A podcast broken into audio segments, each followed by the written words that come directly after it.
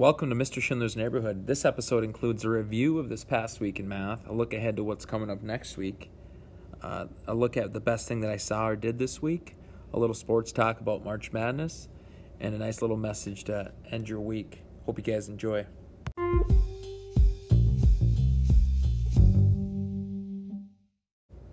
This past week in math, on Monday, we uh, looked at three dimensional figures and looked at how to count faces how to count edges, and uh, how to count vertices on those.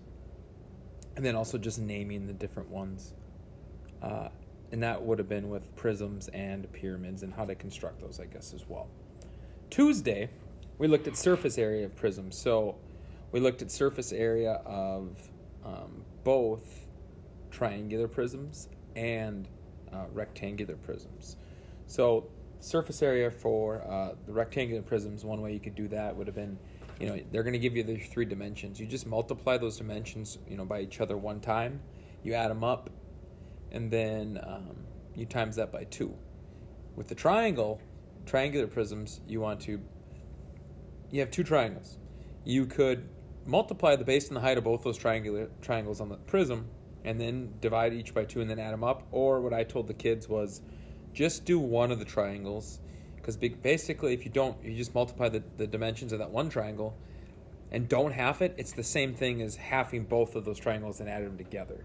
Okay then you figure out uh, the area of the rest of uh, those rectangles on that triangular prism and you add them together. So that was tuesday. Wednesday we got into uh, volume. So volume is length times width times height. And we looked at uh, volume of a rectangular prism which is just length times width times height. And then we looked at volume of a triangular prism, which is your one half length times width times height.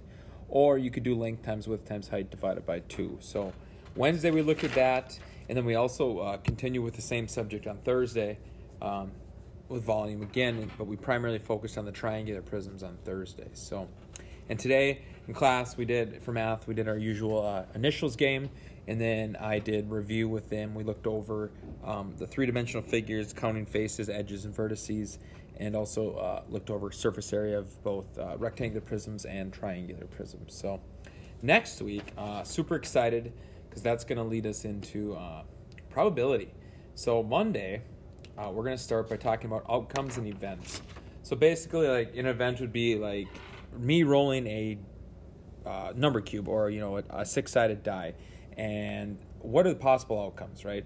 There's six possible outcomes. It could either be a one, a two, a three, a four, a five, or a six. And then, you know, if I ask you, okay, how many favorable outcomes are there for rolling an even number? You would say three, and then I would say, okay, name them. You'd say two, four, and six. So that's what we'll do on Monday. Uh, Tuesday, we'll actually start talking about probability.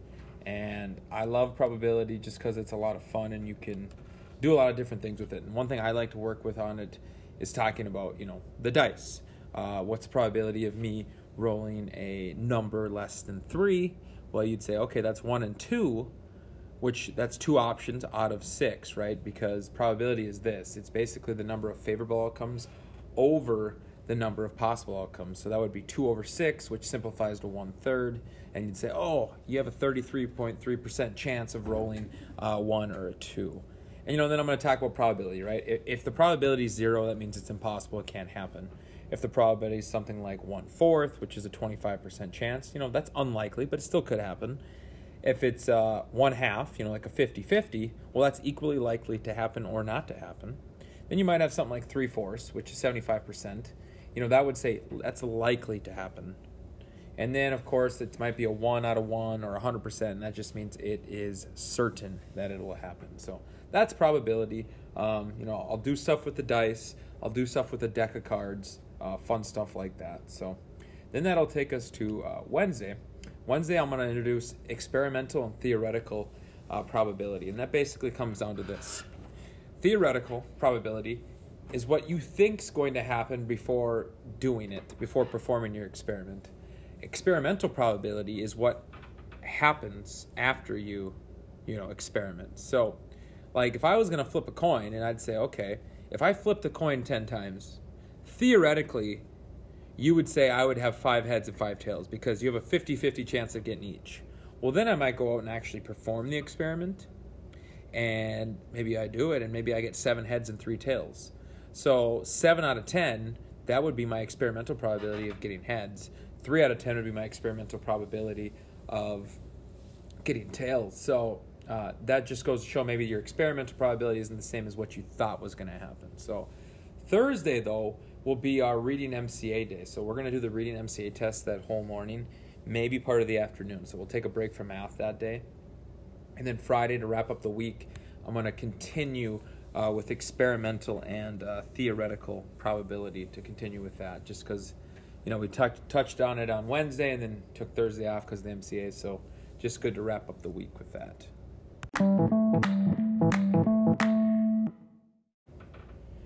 Best thing I saw this week is also going to be a segment I do with sports this week, just because the best thing this week was uh, I started a bracket challenge with some of the sixth graders. I shared it with all three classes.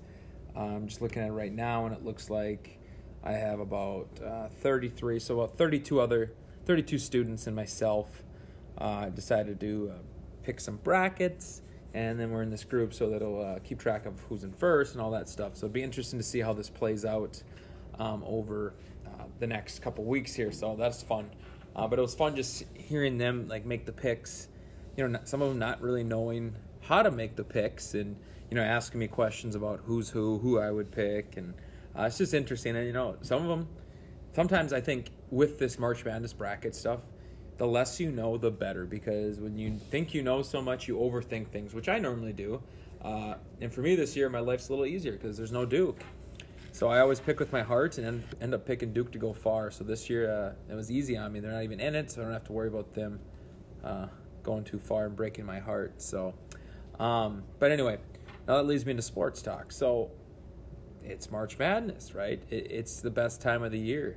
I'm currently recording this and uh, watching a game on the screen right now, uh, Texas Tech and Utah State. It's just awesome because you have all these games going on at once. Uh, you're gonna have basketball today. You're gonna have basketball tomorrow. You're gonna have basketball Sunday. And the best thing about this year is you're gonna have basketball on Monday because of the way they set it up. So we got basketball this weekend. You got the round of uh, the Sweet 16 next weekend with the Elite Eight, and then the following weekend you'd have the Final Four, and then that national championship game will be on that Monday. Um, it's just awesome, right? Because you just you can go home, basketball's gonna be on. You know, you can go do something, and then basketball's gonna be on late that night too. It's just it's a great time of the year. I loved last Sunday because it was Selection Sunday. I love when the brackets come out. I always get really um, excited for that, almost like a little kid on Christmas, just waiting for it to uh, happen. Um, you know, and then you have that, and then tomorrow, let's be honest, you got NDSU and UND. I mean, for those football fans, it's huge. Um, NDSU has set the standard recently, and UND's trying to you know match that now. And are they for real? That that's the question to be answered. I don't know. Um, I live in a house with uh, a couple UND fans. I love the Bison. I mean, I will cheer for the Hawks. Don't get me wrong, but not when they play the Bison. Um, so it'll be interesting. Uh, is UND back? Are they ready to you know take over at the state of North Dakota? I'm not sure, so we'll find out. Or is NDSU going to make a statement and say, "Hey, you're not quite there yet. You might be on your way, but you're not on our level yet." So that'll be interesting. Um, and you know, you got baseball, you got softball, you got track starting in about less than two weeks. It's just it's a crazy time because it's spring and you have so many things uh, popping up, literally with the flowers and everything in, in sports. So uh, enjoy the March Madness. Take advantage of it. Kick your kick back, put your feet up, and enjoy some high quality basketball this weekend. All right, my little message for the week is this: Life is meant to be lived forward. Learn from the past, but don't live there. And I think that's so true, right? Like some of us, and I, I'm guilty of it too. I, I, I, think of the past and I dwell on the past, and I, I sometimes let that stuff get to me where in reality, it's like, no, it, it, that, that's the past. You can't change that. But you know what? The mistakes you did make, correct them now. Use that as your motivation, you know, as a learning tool. So now that you're older and wiser, you don't make those same mistakes, right? Um, you know, just create that better tomorrow for yourself instead of that, you know, bad last week that you had. So, like I said, life is meant to be lived forward. So you learn from the past, and you know, don't don't live there. You just use the past to learn to make yourself a better person, not only today, but a better person for tomorrow. And with that, my watch is ended.